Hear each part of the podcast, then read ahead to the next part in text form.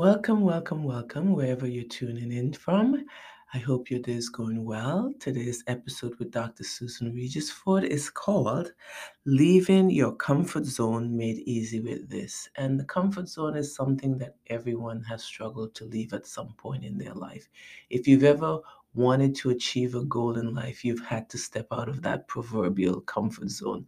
So I hope today's episode will give those of you still struggling to leave your comfort zone some valuable insight and remember, you can always find the written version of any of my podcasts on my website, bestyoumadepossible.com.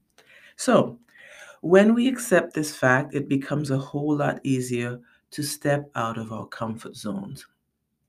If you want to be the best version of yourself, then you will have to let go of your comfort zone. Said differently, if you want to achieve your full potential, then you cannot stay in your comfort zone. I know how scary stepping away from what appears comfortable may seem. However, consider this fact. Isn't it more scary staying in your comfort zone, never knowing how great you can be? Seriously, isn't it more scary staying in your comfort zone, never knowing how great you can be. Think about that for a second. One of the reasons why leaving our comfort zone is so difficult is it causes panic. It causes discomfort. It causes us to feel uneasy. It's a no brainer, really. We are all comfortable in our comfort zone even when we know it is not necessarily what's best for us.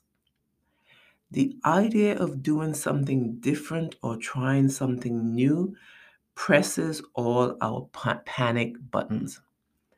No one likes discomfort. Seriously, no one likes discomfort. You know that. I know that. But the reality is this discomfort is a part of living. Growing pains, by definition, are painful and uncomfortable, yet they are also necessary for our growth. Who wants to be stagnant? You know what they say a rolling stone gathers no moss, but a stagnant stone really stays there and gathers moss, doesn't move. You don't want to be stagnant, you want to be growing. Who wants to never have lived their fullest potential? I do not think anyone lying on their deathbed wishes they had stayed in their comfort zone.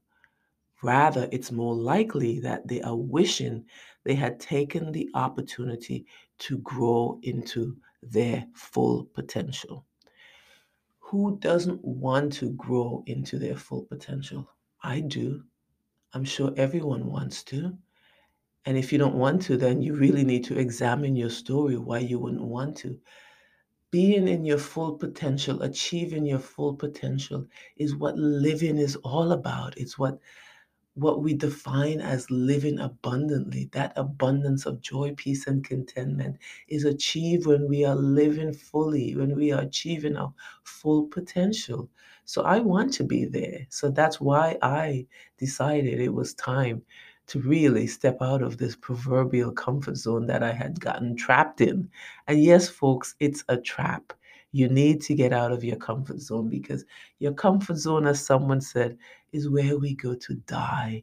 And you know what?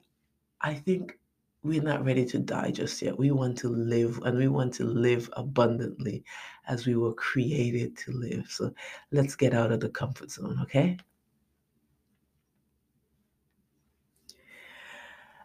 I'll tell you the story, and I mentioned it briefly earlier. I am uncomfortable speaking in front of a crowd. I mean, I really, really, all kinds of strange things happen to me when I'm speaking in front of a crowd. I get so nervous, I lose my voice. Sometimes I even break down into tears. So you can see how I struggle to be in front of the audience. From, an, from the age of 16 when I graduated as the valedictorian, I came to the realization that public speaking was a horrible experience.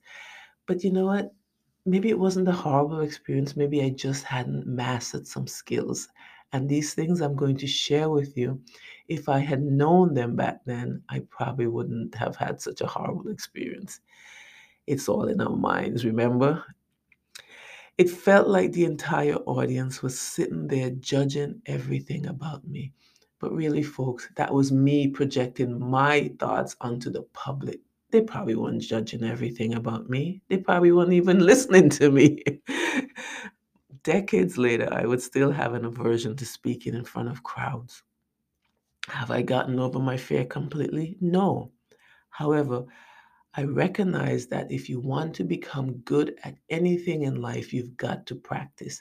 And you've got to practice by taking baby steps consistently over and over and over and over again. So, what did I do?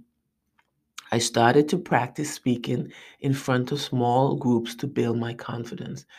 And a perfect place to build your confidence in speaking publicly, if you go to church, become a Bible reader. So I started getting up and reading the Bible verses, each um, reading the readings during our um, weekly weekly church service. I started getting up and um, participating in those things. And the first one was really bad, but you know, with practice, I'm getting a lot better. Then I began to focus on the fact that I was speaking not for my benefit, but to help those in need of what I have to offer. And I do believe that everybody has something valuable to offer. So please do not muzzle your voice because of a fear of speaking. Share what you have of value to the world. Focus on the value that you're offering, and believe me, it will become easier to say what you have to say.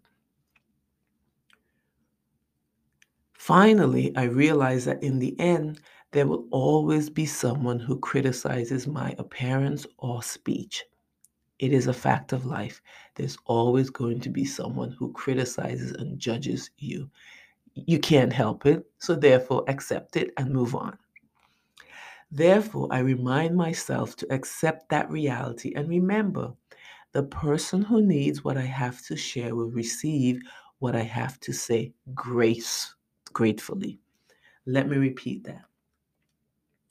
The person who needs what I have to share will receive what I have to say gratefully. So remember that, folks. If you have something of value to share, don't let what you think other people might be thinking stop you.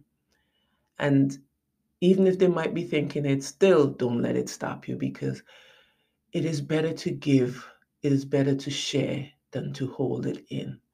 And you'll feel a whole lot better when you, what you've given, what you've shared, really positively impacts the life of someone else.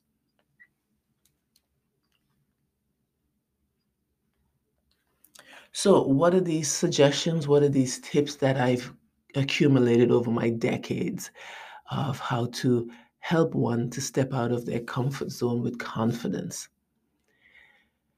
Let me say this it's no longer considered a comfort zone when it restricts your growth and limits your potential. The saddest thing for me is to see someone with potential burying it in fear. You too can step out of your comfort zone when you fully embrace these truths. And what are these truths? Everyone has something of value to share.